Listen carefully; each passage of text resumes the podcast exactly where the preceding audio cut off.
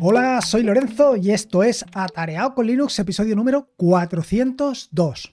Yo te traigo otro nuevo capítulo, otro nuevo episodio de preguntas y respuestas. Y esta vez, otra vez, nos volvemos con el tema de los juegos y con algunas matizaciones que me ha hecho Marcelo respecto a las versiones anteriores y respecto a los comentarios anteriores, muy interesantes. Y algunas cosas que te comentaré yo. Así, además, te hablaré un poco sobre DeepL, este eh, esta extensión que he implementado para Nome, que te permite realizar traducciones utilizando un par de atajos de teclado, sobre BIMP, una posibilidad que tienes de realizar procesos de imágenes, procesados de imágenes en lotes, y algo sobre la Raspberry 4 o de 8 GB. Y empezamos por el principio, sobre Cowbird. Cowbird. Miquel comenta y dice, gracias por el artículo. He conseguido instalar en Ubuntu la versión no snap del programa se refiere a Cowbert, al igual que con esa versión, con esta tampoco logro reproducir vídeo. No sé si conocerás alguna solución a esto. De momento, aprovecho el link que ofrece la aplicación para reproducirlo en el cliente web oficial de Twitter. He mirado por ahí y casi me da un derrame cerebral cuando he leído hilos sobre este asunto del error Gstreamer. Bueno, si no conoces Cowbert o Cobert, decirte que es una aplicación para escritorio de Twitter. Es decir, es la versión de escritorio de Twitter donde puedes seguir un poco todo lo que acontece en el mundillo de Twitter, pero en el escritorio. Un poco más cómodo y sobre todo no solamente un poco más cómodo, si en lugar de tener abierto Firefox, pues tienes abierto Covert, estate por seguro que va a consumir bastante menos. Eh, respecto de lo que comenta Miquel, o Michael, o Miquel. Bueno, Miquel. Respecto de lo que comenta Miquel, decirte que eh, el artículo al que se refiere, pues es un artículo de hace bastante tiempo, yo creo que tiene tres o cuatro años. Y bueno, pues en base a eso lo que he hecho ha sido instalarlo. Pero lo he instalado en Manjaro y no solamente lo he instalado en Manjaro, sino que además lo he instalado en Manjaro desde los repositorios AUR. Y no he tenido ningún problema. Ninguno. O sea, lo que comenta eh, Miquel en relativo, o sea, en referencia al tema este, el problema que es que cuando vas a reproducir un vídeo, lo que hace es, en lugar de reproducirlo, te lanza em, o te da el enlace para hacerlo desde Firefox o desde el navegador que utilices. Yo lo he intentado, o sea, yo he pulsado y lo que se me ha abierto es una ventana y ahí se ha empezado a reproducir el vídeo. Con lo cual no sé exactamente dónde está el problema o si es que en el caso de Manjaro eh, este problema ya está resuelto o cómo está. La verdad es que para mí esto es una de las grandes ventajas, y ya lo comentaré un poco más adelante, de todo lo que se refiere a los repositorios AUR.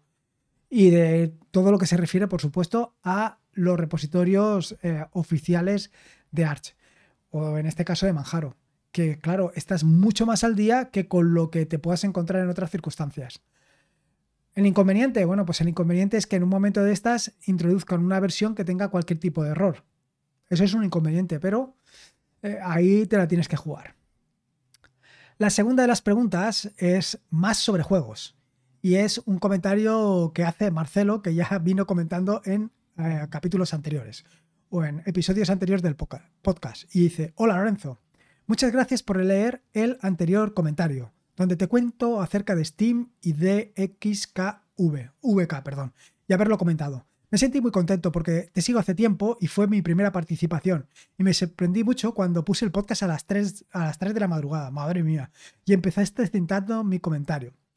No es mi atención, no, ah, perdón, no es mi intención que también comentes esto. Solo quiero aclararte algunas cosas porque puede que alguna vez abras Steam y no veas todos los juegos. Personalmente Steam para mí eh, se ha vuelto algo especial por la enorme contribución que hizo Linux. Aunque yo utilizaba Linux desde 1998 en prácticamente todos mis servidores y máquinas virtuales, como tú, soy programador y administrador de sistemas, no fue hasta 2021, gracias a Steam, que abandoné el Dual Boot en mis equipos personales. Y aquí viene la cosa que te quiero aclarar. Si solo instalas Steam y lo abres, vas a ver únicamente los títulos que son hechos específicamente para Linux que no es poca cosa. Pues entre ellos están los mejores juegos de estrategia, XCOM, XCOM 2, Civilization 5 and 6, eh, Surviving Mars y otros. Y los otros se verán, pero no podrás instalarlos a menos que abras los ajustes del juego y establezcas forzar el uso de una herramienta específica de compatibilidad de Steam Play. Aunque eso no garantizará que puedas jugar al juego, te da enormes posibilidades. Sé que como yo, a ti te gusta trastear, y entonces lo, suyo sería Lutris, que te da acceso completo a todas las opciones de XVK, Wine y un montón de otras librerías para que puedas ajustar hasta el más mínimo detalle. Con Lutris hasta ahora no me he encontrado un juego de Windows que no pueda correr. Para terminar con esto de los juegos, si te gusta la estrategia, dale una mirada a XCOM. Es la evolución de un juego de estrategia clásico de MS2 de 1993. Una invasión alienígena ha empezado y los gobiernos del mundo han creado XCOM, un comando para tratar de detener la invasión. Los gráficos son excelentes y la música también. Con XCOM 2 la cosa incluso mejora muchísimo. En ambos tienes una parte estratégica, manejar tu base, desarrollar tecnologías, utilizando las partes extraterrestres capturadas, manejar recursos, soldados, aviones, planificar a largo plazo, etc. Y una parte táctica, por turnos, donde debes enviar un pelotón a combatir con extraterrestres. De por ejemplo, un ovni derribado. Hoy, con las ofertas de verano, realmente están baratos. Sé que eres un hombre ocupado y te admiro mucho por tu obsesión por la productividad y el empeño que le pones para divulgar nuestro querido sistema. Se nota cuando lo defiendes a capa y espada. Pero si además de todo esto la estrategia es lo tuyo, te aseguro que XCOM valdrá la pena.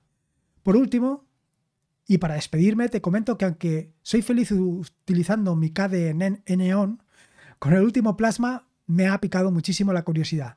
Después de escucharte hablar de NOM 42, así que le voy a dar en un virtual para verlo. Me encanta cómo lucen las ventanas con los controles integrados en la barra de título, aunque el resto de los conceptos para mí son difíciles de asimilar. El escritorio de KDE es como el escritorio de Windows 10, pero mucho mejor y más flexible. En cambio, NOM es más parecido a Apple. ¿Belleza contra productividad o practicidad y potencia? No lo sé. Pero por eso voy a probar NOM 42 a fondo. Ese es el poder que tienes en tus oyentes. Bueno, voy por partes. Sobre el tema que comenta eh, Marcelo de activar la, eh, el forzado para utilizar o para hacer compatibles las determinadas aplicaciones, los determinados juegos, eh, aunque no sean compatibles directamente con Linux, esto ya lo probé. Lo probé en su momento hace bastante tiempo porque me lo comentaron, igual que lo ha comentado Marcelo, y la verdad es que, claro, la cantidad de opciones y posibilidades con las que, que ganas para poder jugar a prácticamente todo, pues es brutal.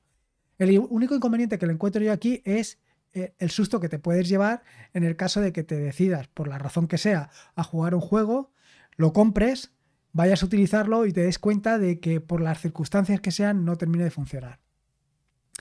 Respecto de Lutris, también lo he probado, por supuesto. Eh, en este caso, y creo recordar que fue eh, Diego del grupo de Buntizando de Telegram el que me recomendó que utilizara esta aplicación. Y de hecho, eh, le he dedicado un episodio del podcast, el episodio 93, y un artículo en el que le llamaba Jugando en Ubuntu con Lutris.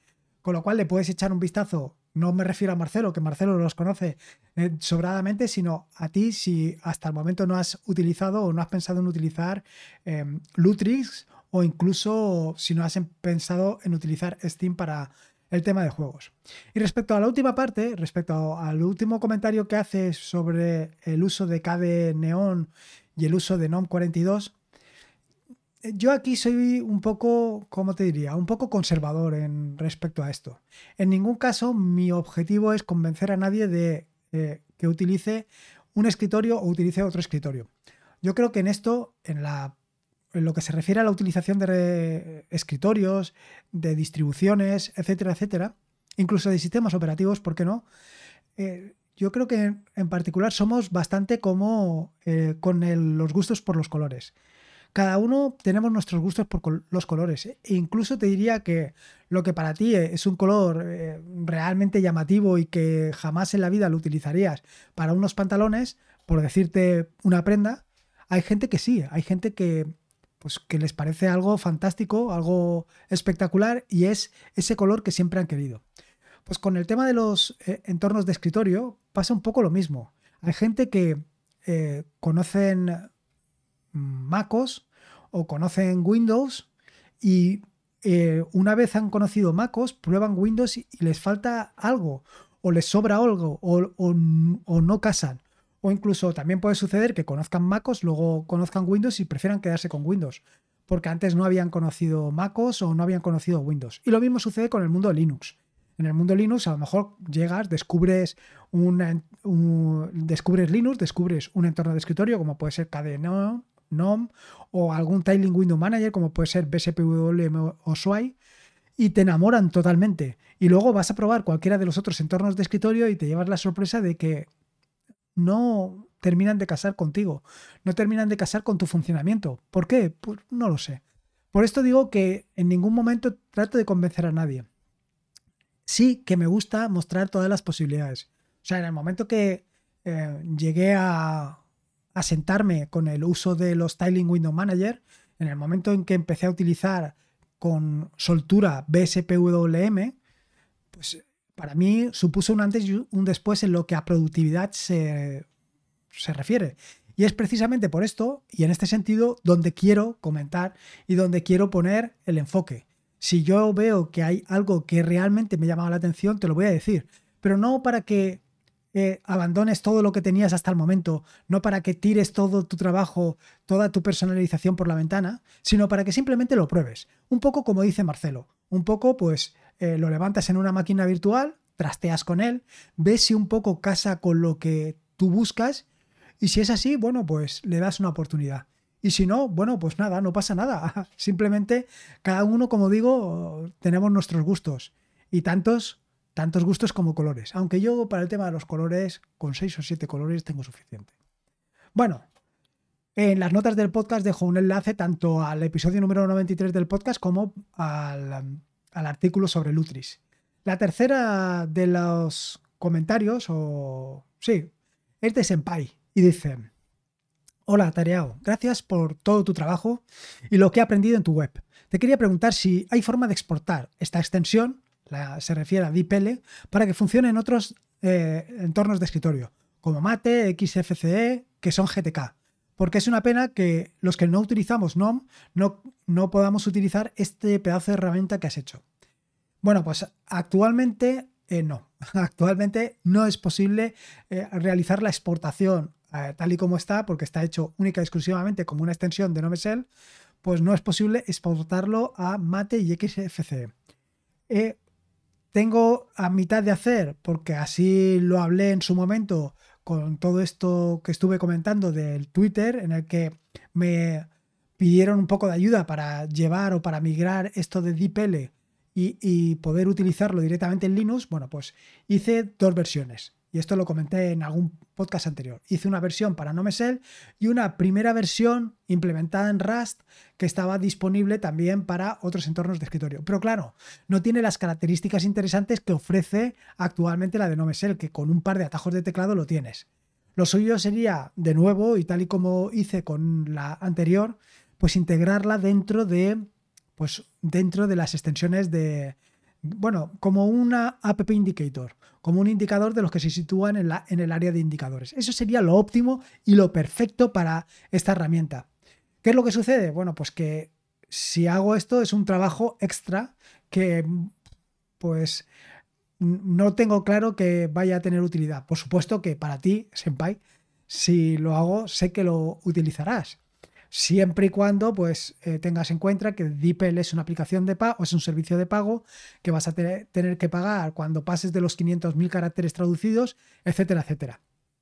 Pero aparte de ti, ¿quién más lo va a utilizar? ¿Y tú lo vas a utilizar continuamente? ¿Voy a invertir ese tiempo? No sé, podemos llegar a un acuerdo. Y no me refiero a un acuerdo económico. Al final, eh, como he comentado más de una ocasión, para mí, actualmente lo más importante es el proyecto tarea.es, es darle difusión. A lo mejor se podía llegar a algún tipo de, solución, no lo sé. Algo como darle difusión en Twitter o... No lo sé, no lo sé. Eh, quiero decir que al final, para hacer esto, tengo que invertir un tiempo y lo suyo sería poderle dar visibilidad.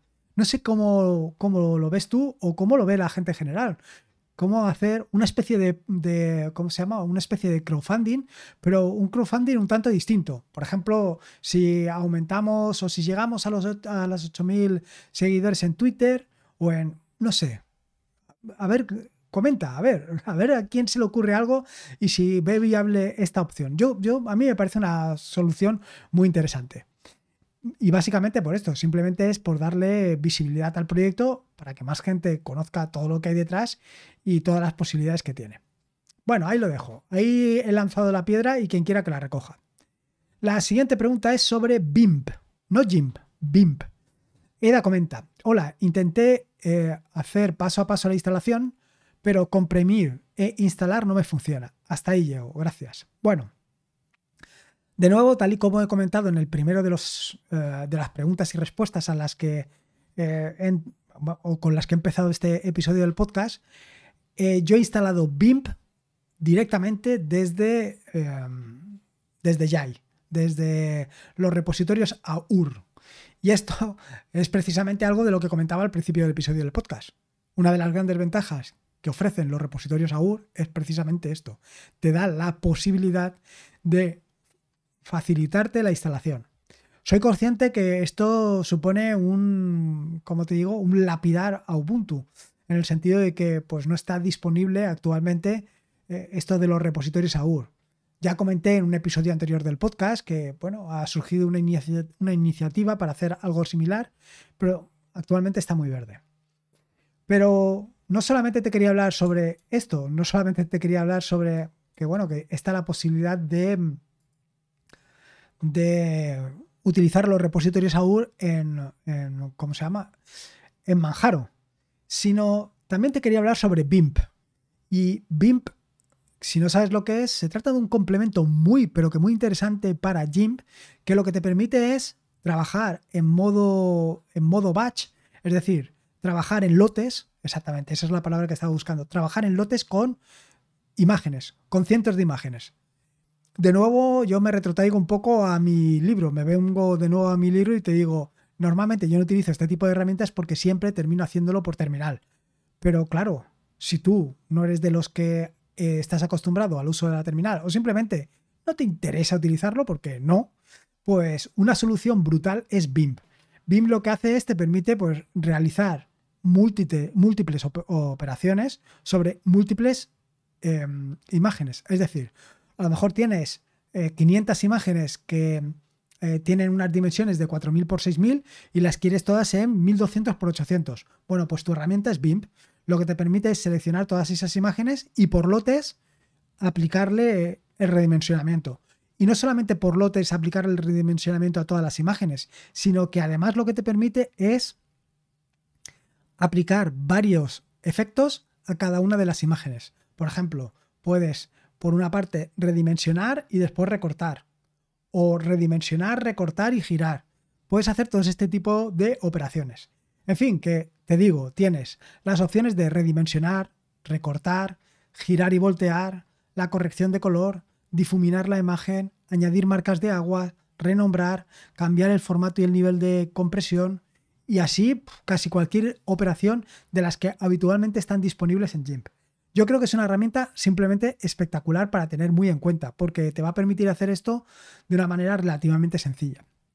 Si no te gusta la opción de BIMP, también tienes una opción, una herramienta que desarrollé hace ya algún tiempo, que es Nautilus Image Tools, Nautilus Image Tools, eh, que también está disponible para Nemo y Caja, que te permite hacer exactamente eso, pero eh, directamente desde el explorador.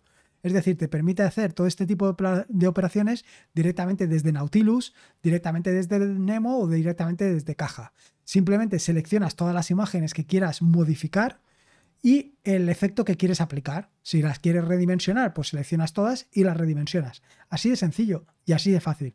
O sea que no solamente te he dejado la posibilidad de que puedas instalar BIM en el caso de que estés en Manjaro eh, o en caso de que estés Arch, directamente desde los repositorios AUR tienes la posibilidad de instalarlo. Pero en caso de que no, en caso de que no quieras recurrir a esto, siempre tienes Nautilus, Nemo y Caja Image Tools para hacer eh, todo este tipo de operaciones. Y un poco esto es lo que te quería contar, estas cuatro preguntillas tan interesantes y que seguro que te van a ser de mucha utilidad.